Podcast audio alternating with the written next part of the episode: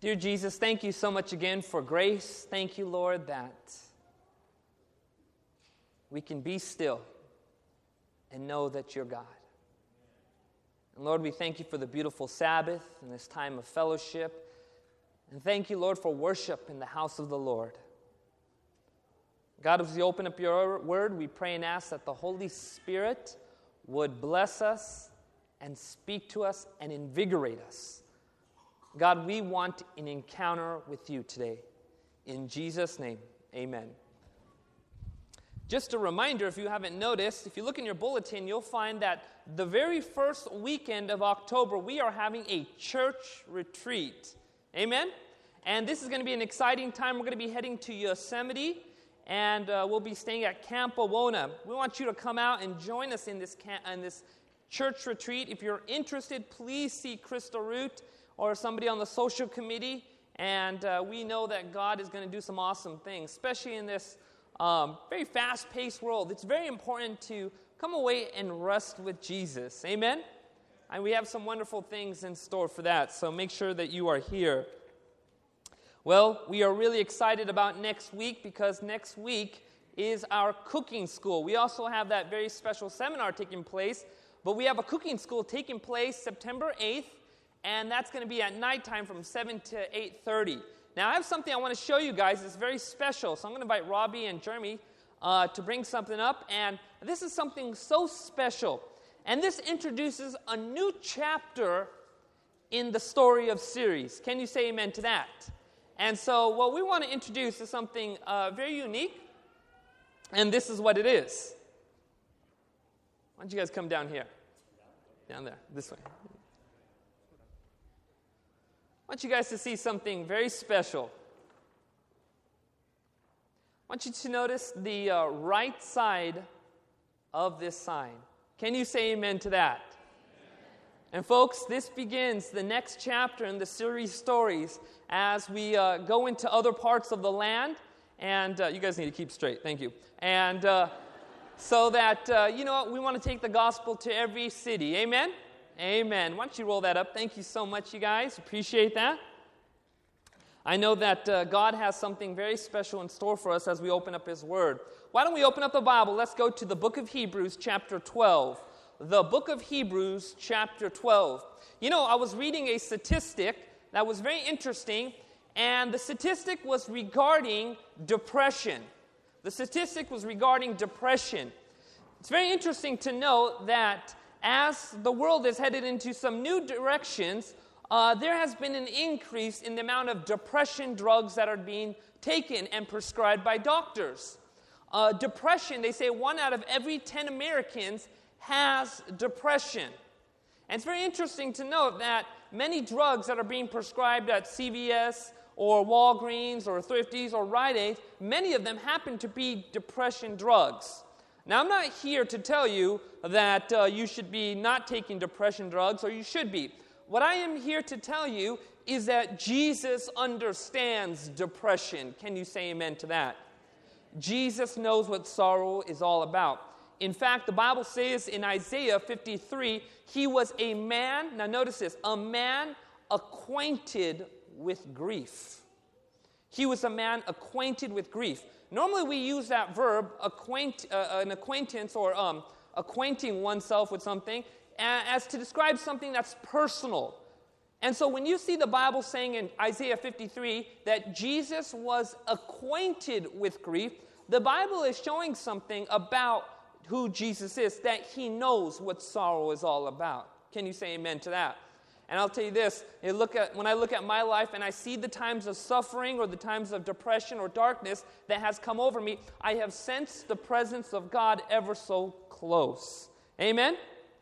Now we're going to notice something in Hebrews chapter 12, verses 1 to 2. Actually, this is verse 2. Watch what the Bible says right here. It's very interesting looking unto Jesus, the author and what?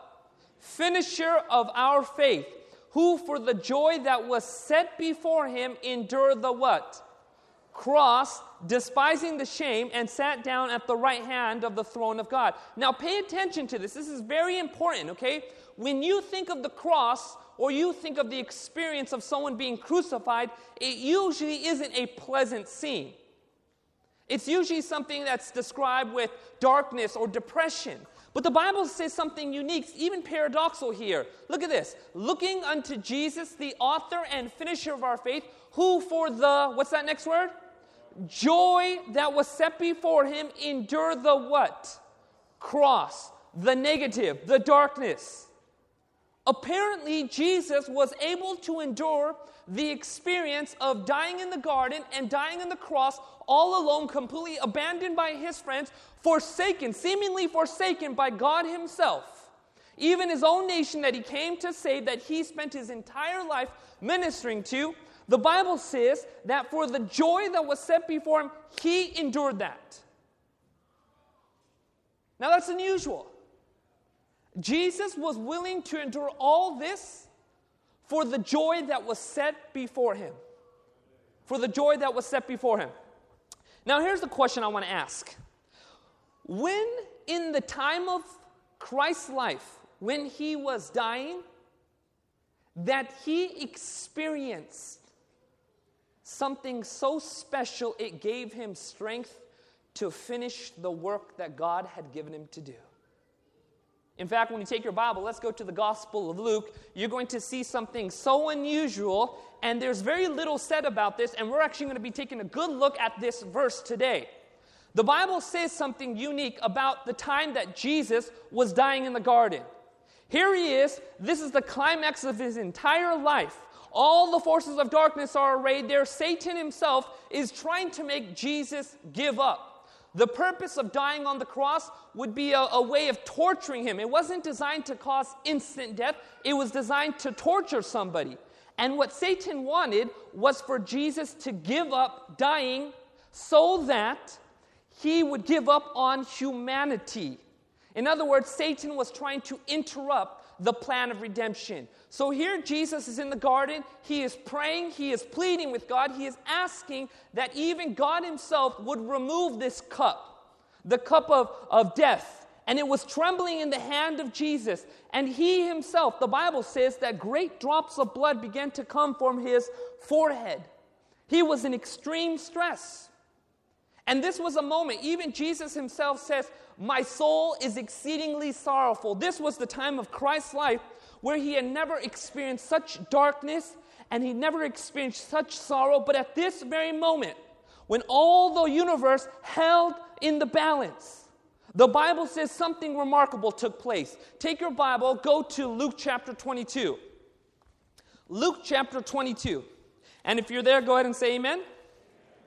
And if you need a Bible, just look ahead of you and you'll find a Bible behind the pew. If you see somebody without a Bible, grab a Bible and hand it to them. We're going to Luke chapter 22, and let's start at verse 40.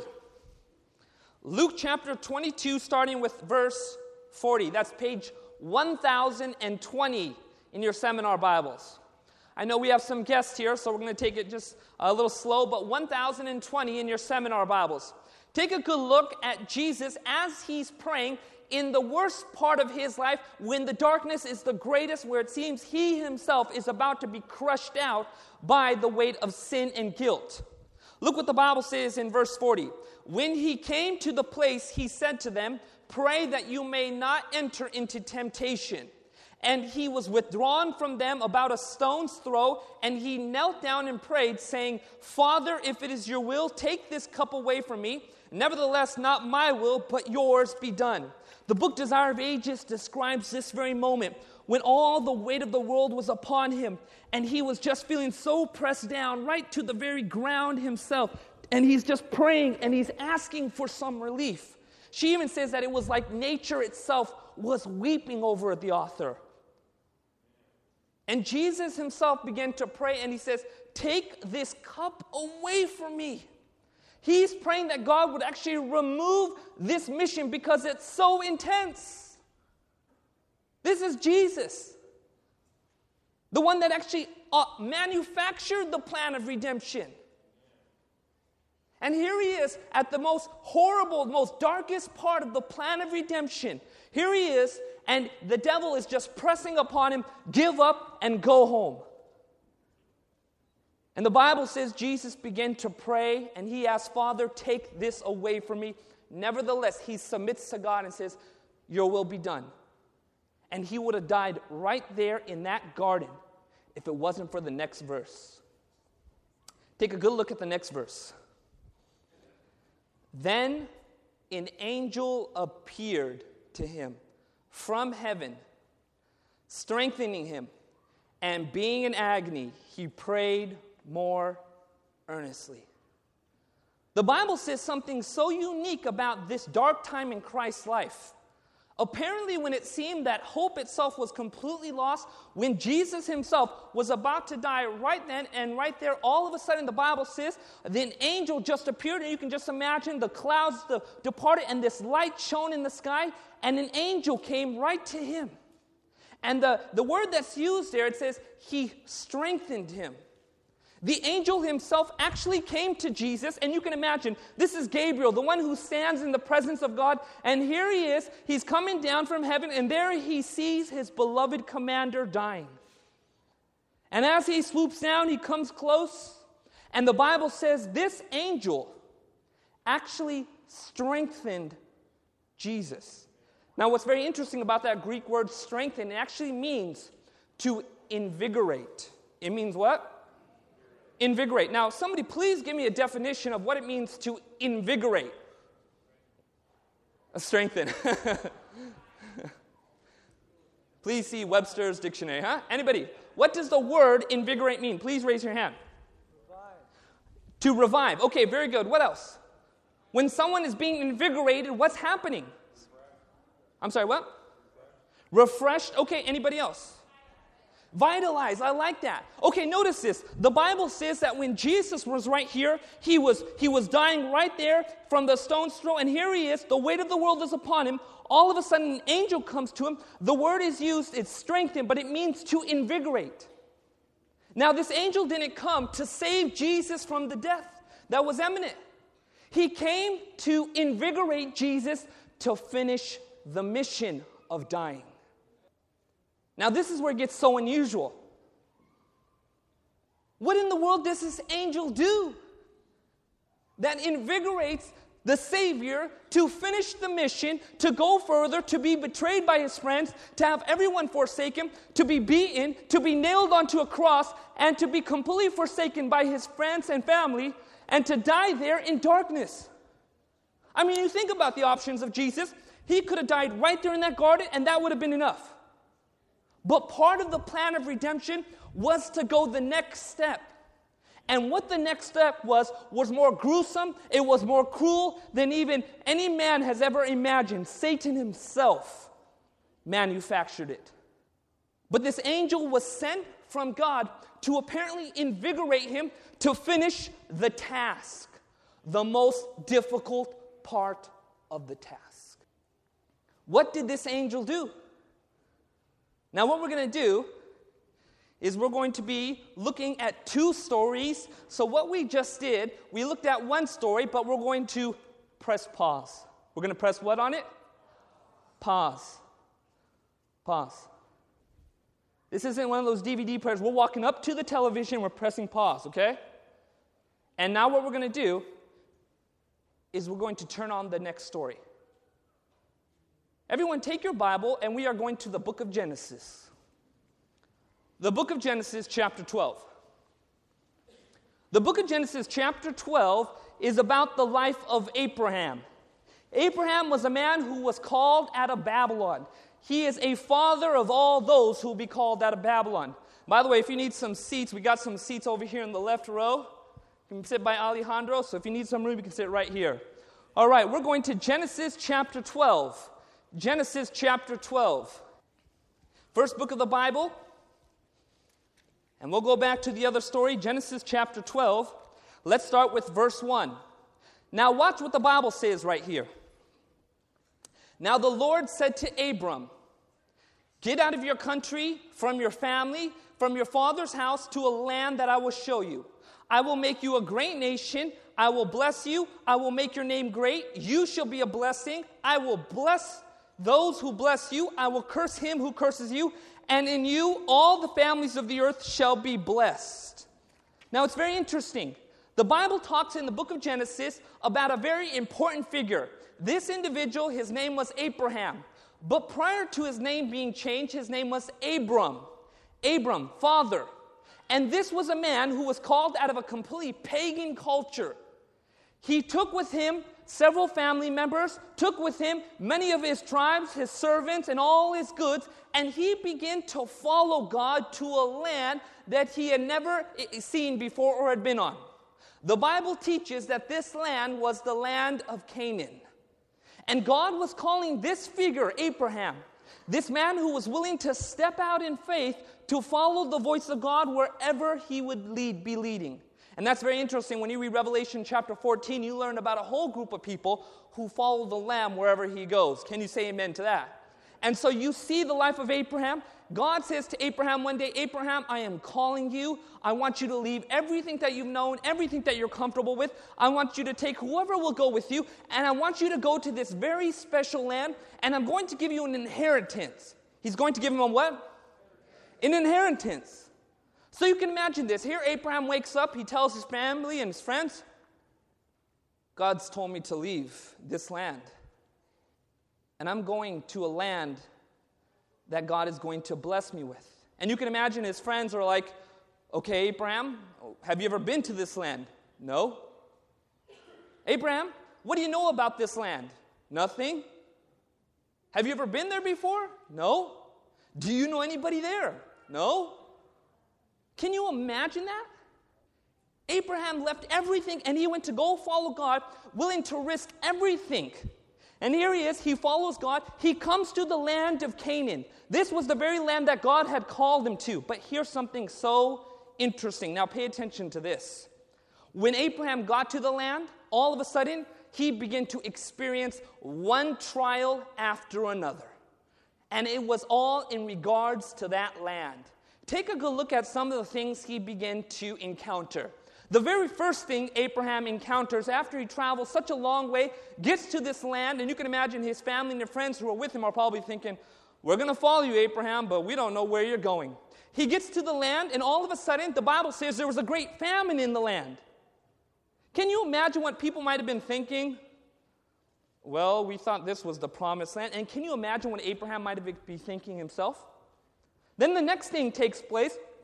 The Bible says when he gets to the land and he goes to different parts of it, all of a sudden, the Bible says there were Canaanites everywhere. There were Canaanites everywhere. The third thing is that some of the Egyptians who were by some who was uh, that was located in the nearby countries, they begin to go after his wife. They wanted his wife because she was so beautiful. The fourth thing was this: when he's walking around this land, all of a sudden internal strife takes place between his people and his nephew's people, and all of a sudden there was a division that took place. And then the fifth thing takes place. I mean, this is the promised land that God gave to Abraham. Can you imagine that? As soon as he gets there, there's famine. So he goes out, and all of a sudden the Egyptians want his wife. And so then he moves on and he notices all these Canaanites. And by the way, the population of pagans begin to actually increase during the time of Abraham. Here, Abraham is promised this very special land, and the whole time, all these tribulations, all these trials begin to happen. And, folks, that's just like us. Many times in life, when it rains, it pours. Can you say amen to that? Many times you think to yourself, God has called me to do this great thing, and when you step into it, all of a sudden you begin to encounter obstacle, obstacle, obstacle, obstacle, obstacle, obstacle, backstabbing taking place. You begin to encounter strife. All of a sudden you begin to encounter the, the wallet dry, and then it was one thing after another, and you begin to think to yourself, wait a minute, did God really call us to do this? Could, did He really actually call us to do this? And here, Abraham, he's left everything to do this. And he's got a whole group of people who are wondering what, the, what he's going to do next. Abraham was a man of faith, amen? That's a rare faith. That's a really rare faith. Something unusual takes place in the land that was promised to Abraham. The Bible says that his nephew Lot was all of a sudden kidnapped by some warring kings. Abraham takes 300 of his men and they go into battle and they free Lot, but they come back with uh, just very little. And all of a sudden, Abraham begins to wonder to himself I have just made enemies in this land that God promised me. And now Abraham's thinking to himself, who's going to ambush me next? I could be walking down a road, and all of a sudden, a roving tribe comes and they attack my people. They attack the women and children. All of a sudden, this land was no longer safe for Abraham. There was threats all around him. He was completely isolated from where his family was because his family was in a different country. And here he is with some of his, his tribesmen and some of his family and friends. And here they are, and they're all looking to Abraham for guidance. And he probably feels completely cut off. There could be threats from that nation or from that nation, from those kings who have friends. They could be coming for us. Who knows what could happen to Abraham next? And now, this is where our story takes a very unusual turn. Take your Bible, go to Genesis chapter 15. Genesis chapter 15, that's just three chapters later. If you're there, Genesis chapter 15, that's page 12 in your Bible. Genesis chapter 15. Now, watch what the Bible says right here. It's very interesting. After these things, the word of the Lord came to Abram in a what? A vision. God appeared to Abraham one day. The Bible says he came to him in a vision. Now look at this saying, Do not be afraid, Abram. Okay, this is very important. The very fact that God would tell Abram, Do not be afraid, what does it indicate about Abraham's constitution, you could say, right? In a mental constitution at that moment? He's freaked out. I mean, the very fact God Himself has to appear to him and says, Abraham, don't be afraid. This isn't just sort of a thought that's coming in and coming out. This is something that's weighing heavy on Abraham's mind. He's fearful. He's worried about the future. What's going to happen next? And the Bible says that God appeared to him and said, Abraham, don't be afraid. Now, watch what happens next. It's very interesting. Abraham, I am your what? Shield or your protection. Your exceedingly great what? reward. Look at verse 2. But Abraham said, Lord, what will you give me, seeing I go childish, uh, childless, and the heir of my house is Eliezer of Damascus? Abraham's an older man at this time. And all of a sudden, God says to him a very special promise Don't be afraid. I'm going to bless you. I'm going to take care of you. Abraham replies, Yeah, God, but you know what? I'm childless still. I'm an old man. You're telling me you're going to give me an inheritance? And one of the servants is actually my heir. He's going to get everything. I have no children. You know what's very interesting? When you notice the life of Abraham, when he first encounters God, God is simply speaking to him. But as you see the life of Abraham grow, you see this conversation start taking place between God and Abraham. That's why the Bible says Abraham was God's friend. When you look at the story of Moses, you see Moses, when he first encountered God, he has to actually take off his shoes because he's on holy ground. And then when he sees the burning bush, the angel of the Lord appears to him through a burning bush. But later on in the further chapters of the book of Exodus, you now find Moses dwelling in the fire of God. What's happened? Because as you continue to know the Lord, you begin to become more personal with God. Can you say amen to that? And sure enough, that was the experience of Abraham. This time, Abraham gets a very special promise from God, and Abraham says, Well, God, I have a question for you. How in the world is this going to take place? Because I am childless. Now, watch the reply.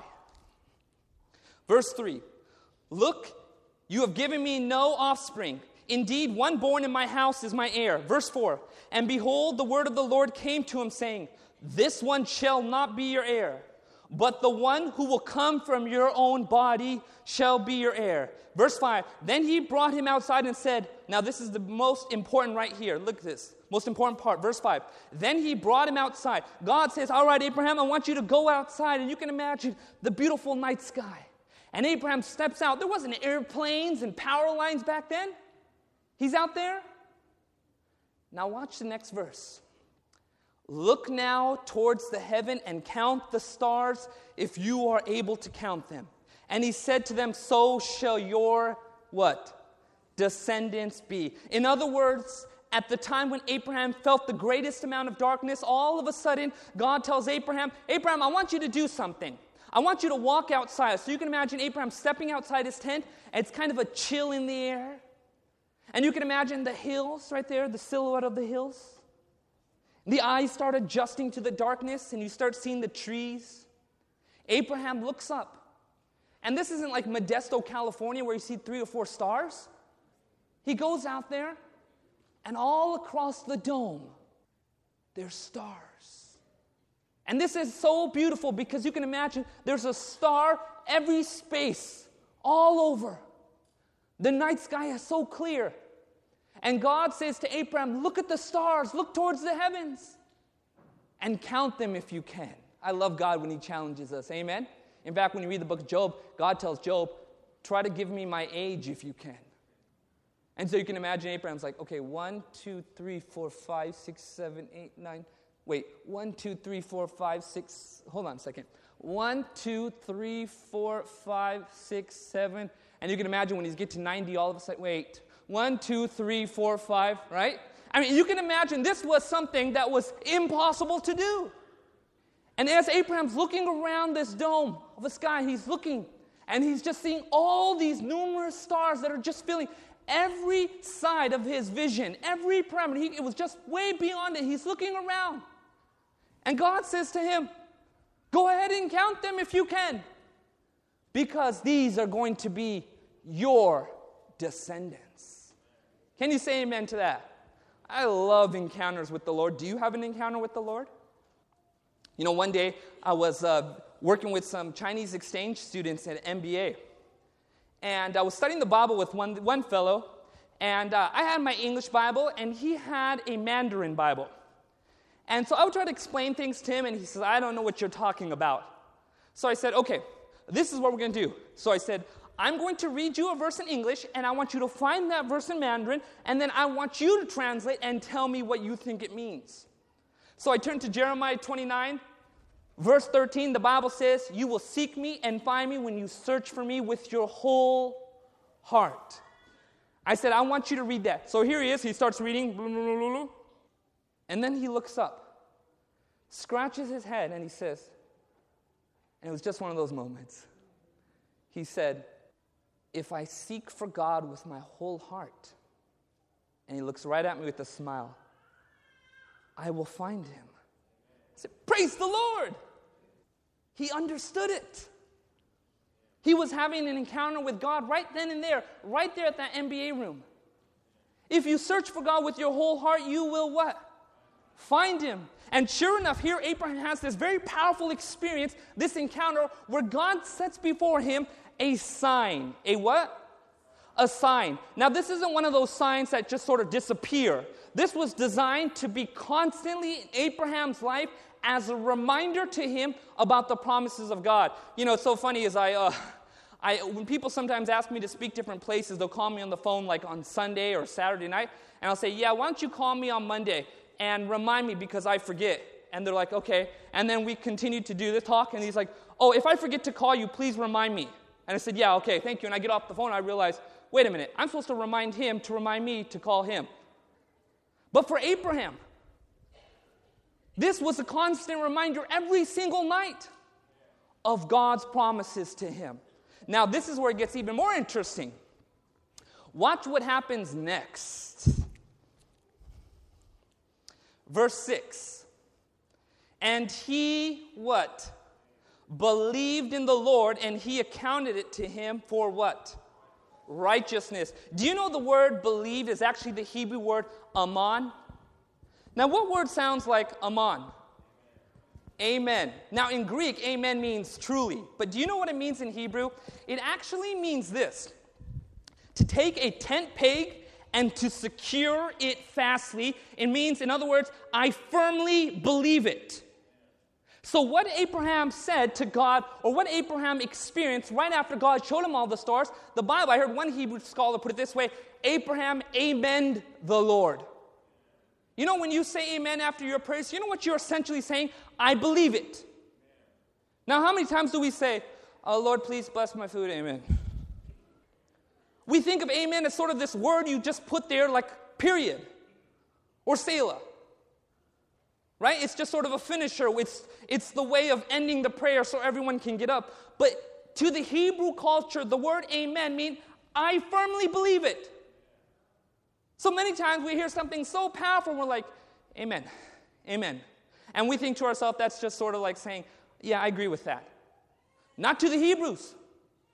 They knew what it meant, and when they said it, they knew. And by the way, this is the first time that word appears. The second time it appears is when the children of Israel actually crossed the Red Sea, and the Bible says Israel believed in the Lord. In other words, Israel amened God. Amen. Do you believe it? Do you believe in God's goodness? Now you're thinking to yourself, now where are you going with this sermon? You pay attention, you'll see what happens. If you haven't been to series, you missed some things. Let's keep going. Verse 7. He said to them, I am the Lord who brought you out of Ur of Chal- the Chaldeans. In other words, out of Babylon, to give you this what? Land to inherit it. God gives him a calling in and he says, Abraham, I have brought you to this land, regardless of what's happening around you. Regardless of the contradictions you are seeing in your circumstances, I have brought you here and I want you to believe me. You know, it's interesting. God gives us his promises at the time when all circumstances are contradictory to that promise. Don't you just love the Lord? By the way, has God given you a promise about your life? And you're thinking to yourself, God, there is no way you're going to fulfill this promise. Then you don't know the Lord. Because He is in the business of doing the impossible. Amen? I am the Lord your God. Is there anything too hard for me? Now, watch what happens. This is where it gets very interesting. Now, you need to pay attention. Verse 8 Abraham decides to question God again.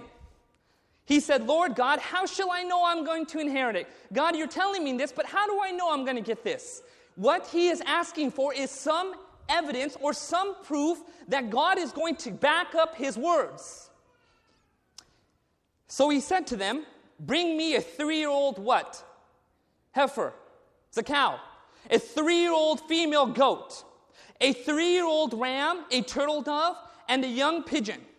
And then he brought all these to him and cut them in two down the middle and placed each one opposite the other. But he did not cut the birds in two. And the vultures came down for on the carcasses, and Abraham drove them away. Now we're looking at this, many times we're thinking to ourselves, okay, I don't know what just happened here. God told Abraham, He says, Abraham, I want you to bring these sacrificial animals, I want you to cut them in half. I was going to use some stuffed animals, but I don't want to rip them in front of the kids. So, so you have one animal right here, he's cutting it in half, and he puts another animal here. He takes another animal, he cuts it in half, puts it right here, and he puts it right there. He cuts another animal, he puts it right here, and puts it right there, and keeps the, the dove right there, or the pigeon right there. And the Bible says all of a sudden that night, all these vulture came, and Abraham came with this stick, and he's just swinging and knocking them away, right? He's getting rid of these things. He wants to make sure that this sacrifice is not tainted. Now, to us, when we make a contract, we sort of type it up, then email it to our friends. Please fill this out and send it back to me or fax it to me. In fact, you can even uh, send it to me and send me your signature, and I can write it myself. We do things like that in today's culture, but back then, when the culture or the society wanted to make a contract, their word meant everything. And they wanted to symbolize it with a blood oath to show, look, this cannot be broken. In fact, when you read the story of Jeremiah chapter 34, God actually makes references to this type of contract. And so, what this contract consisted of was basically splitting these animals apart, and then one person walks through this, these group of animals, and then another person who's making the contract would walk through, and what they would do is they would be on either side, and they would say something like this If we don't keep this contract, may what happened to these animals happen to us. Their word was their oath. In fact, I found this very interesting uh, study that was done by an archaeologist. The Hittite ritual is similar to its biblical counterpart, but the Assyrian text may help us to understand its true significance. Essentially, these rites served as self imprecation oaths by which the people called down curses upon their own heads should they fail to keep their part of the covenant they were solemnly, solemnly ratifying. The ritual was a way of saying, May what happened to these animals happen to us if we break these what?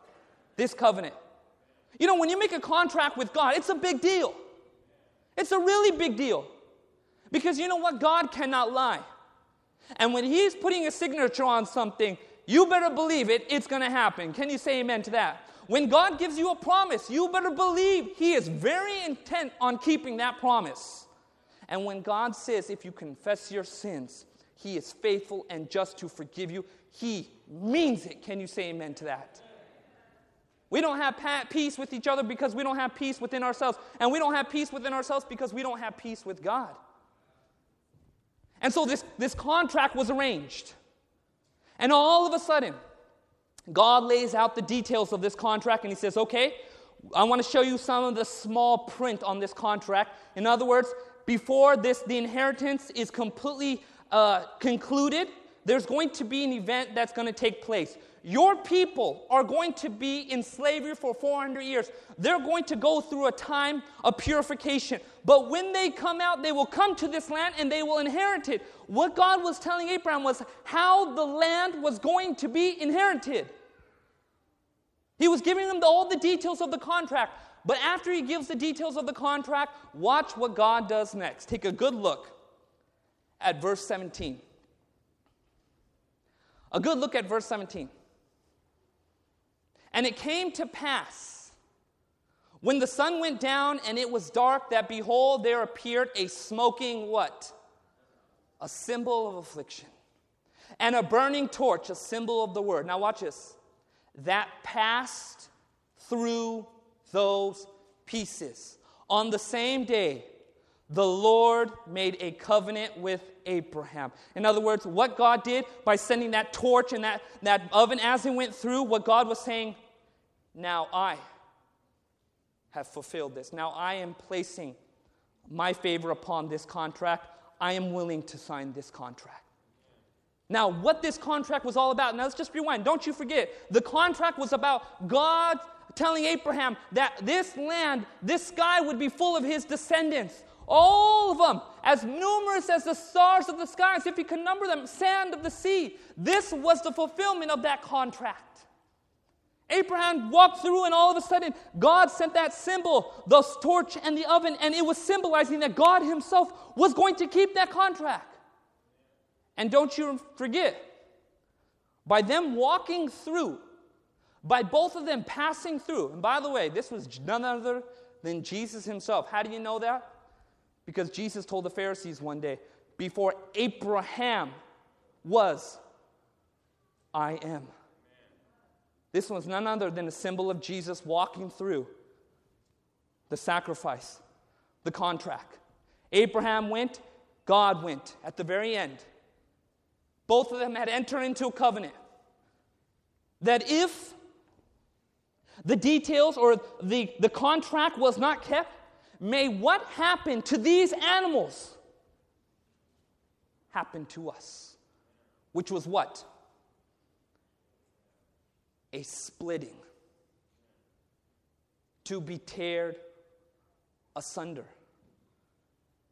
To be broken. To be sacrificed.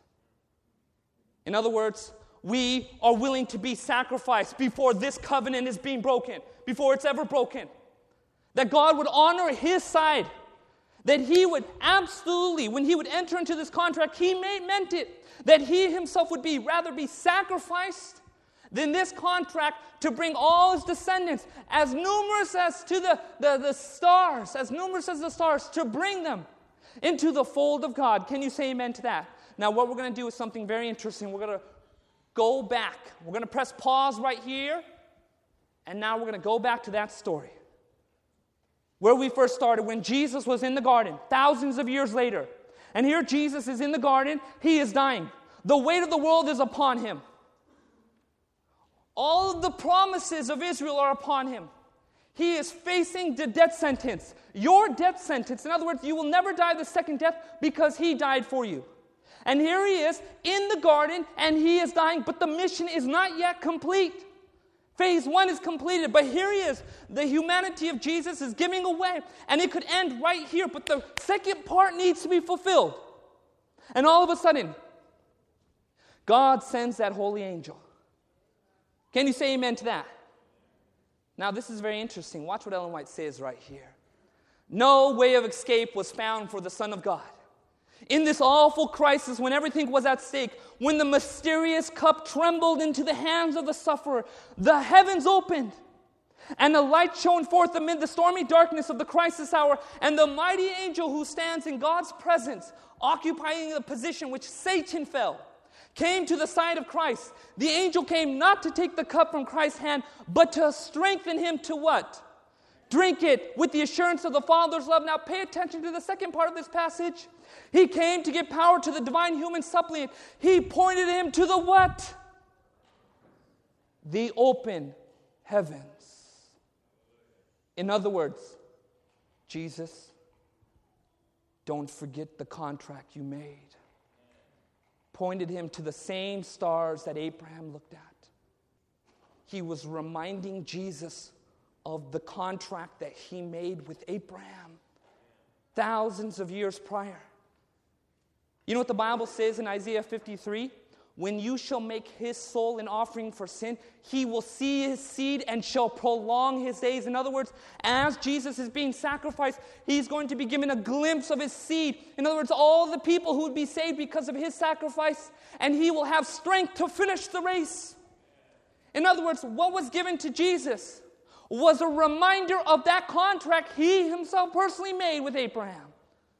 He pointed him to the same heavens. Abraham, don't you remember you made that contract with him? Watch what else. Telling him of the souls that would be saved as a result of his sufferings. He assured him that his Father is greater and more powerful than Satan, that his death would result in the other discomfiture of Satan, and that the kingdom of this world would be given to the saints of the Most High.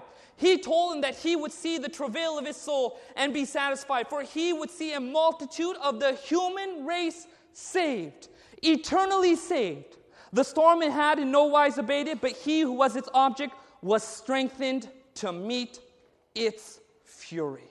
In other words, what gave Jesus the joy, the invigoration, the strength to finish the most difficult part? of his death was when he was reminded of the contract he made with Abraham.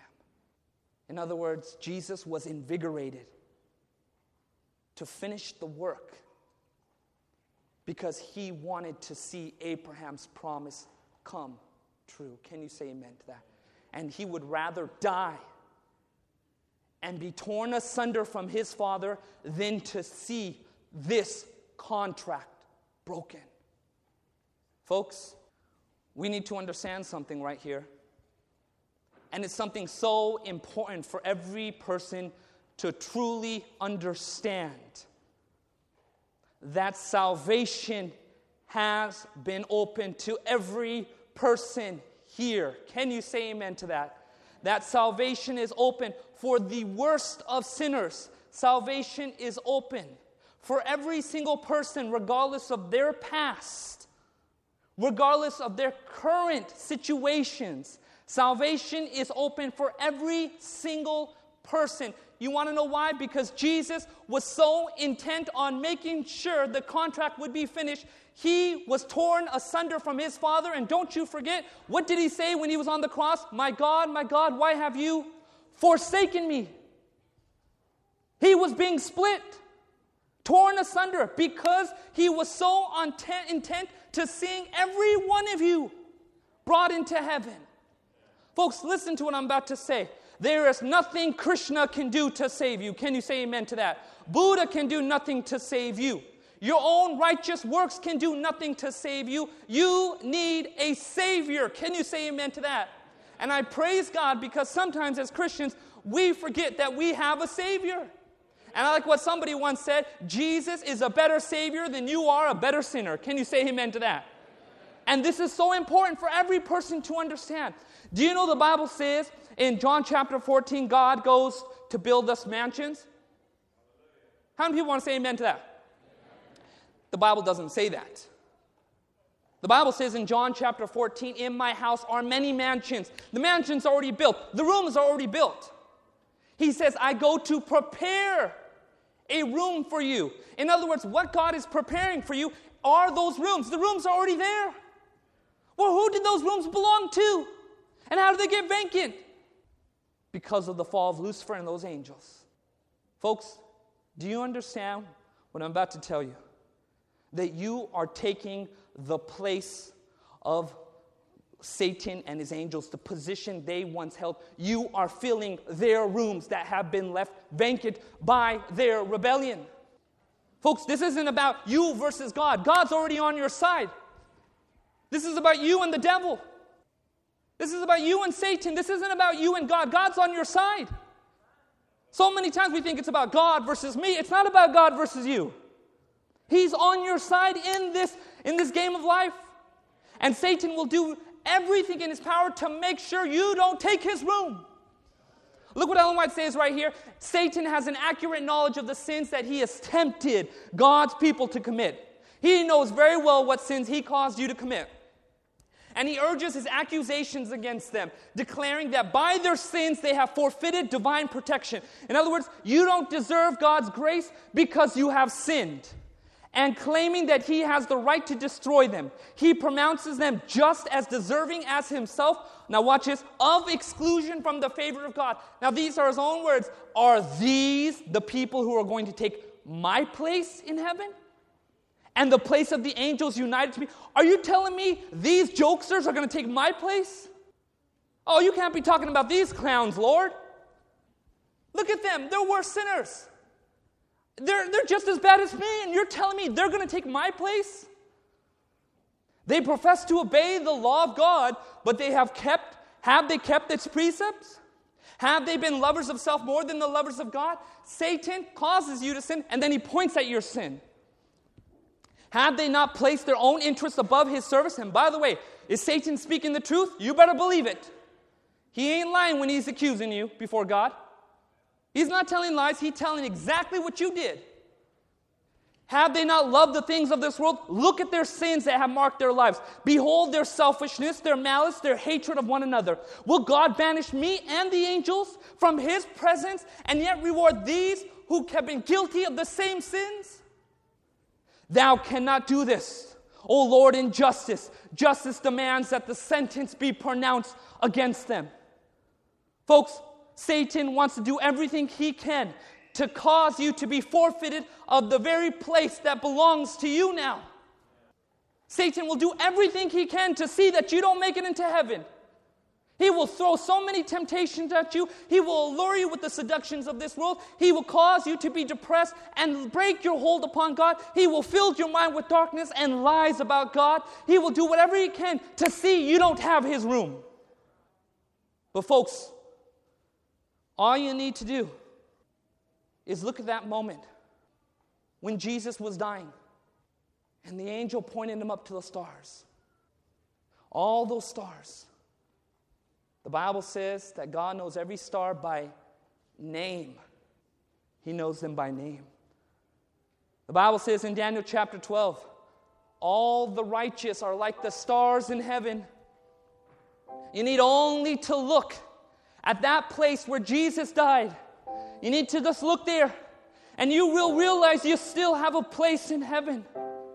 Those moments that you feel forsaken, those moments when you feel like so confused, like Abraham, those moments when you're saying, God, what are you up to? You need just to look at the sky again.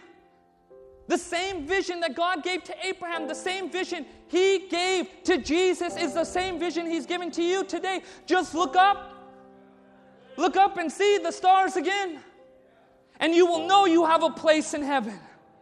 You will know that there is property with your name on it. And I can just imagine Lucifer scratched out, and it has your name right next to it. Can you say amen to that?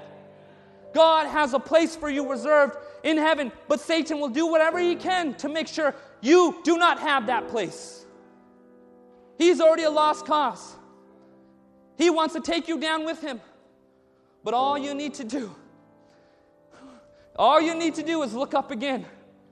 Look up and remember the same promise that was made to Abraham that was fulfilled by Jesus. And there you have the contract. And you'll know my place is certain. My place is certain. My place is certain again. With all my sins, my place is certain. I still have the contract right here. I still have the contract right here. Folks, these are such important times. The devil is angry, the Bible says. He is wroth with the people of God. And if you're hearing this message, what God is trying to point your eyes to understand, your eyes to see, is the same heavens He looked at that one day, 2,000 years ago, when He was dying in the garden. He is calling you to look at the same stars, to find hope again, to find freedom, salvation.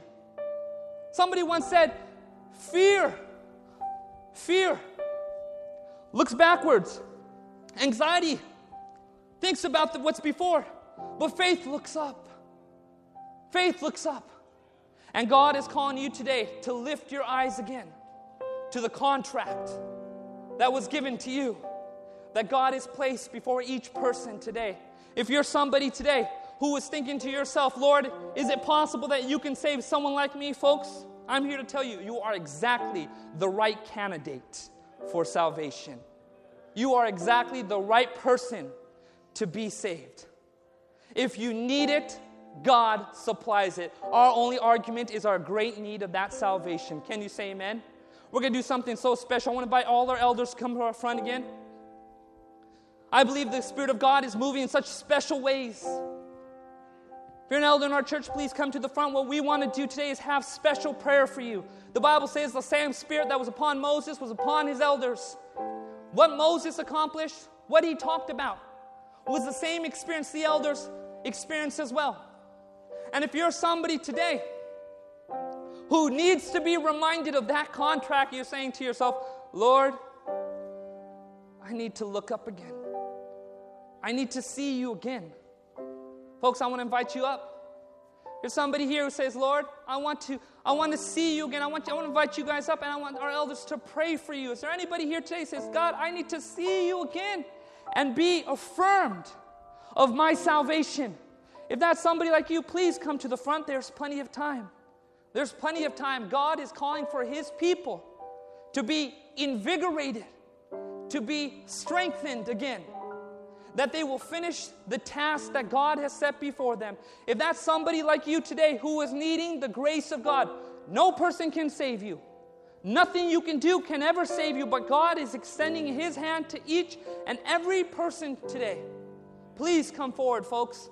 Be prayed for by elders. Do not miss this special opportunity, this special moment to experience a blessing. These are the times that we're living in, that God is calling for His people to be saved. None be lo- need to be lost. No one needs to be lost. No one needs to be lost, folks. No one needs to be lost. There's somebody who is looking for freedom today. And you haven't experienced yet. God is calling you to come to Him, not to delay. There is time, folks. There is time to experience the grace of God, to experience the blessings of God. Nobody can save you. Nobody can save you but God Almighty. To Him belongs escapes from death. For the rest of us, I'm going to say a short prayer and you're dismissed. Father, thank you so much again. Thank you, Lord, that you did not give up on us, but you kept that contract. The contract that Abraham's descendants, that those who are of faith, the Bible says, would be saved, eternally saved. Thank you, Jesus, for being a God who never lies to us. In your name we pray. Amen. This media was brought to you by Audioverse, a website dedicated to spreading God's Word through free sermon audio and much more. If you would like to know more about Audioverse, or if you would like to listen to more sermons, please visit www.audioverse.org.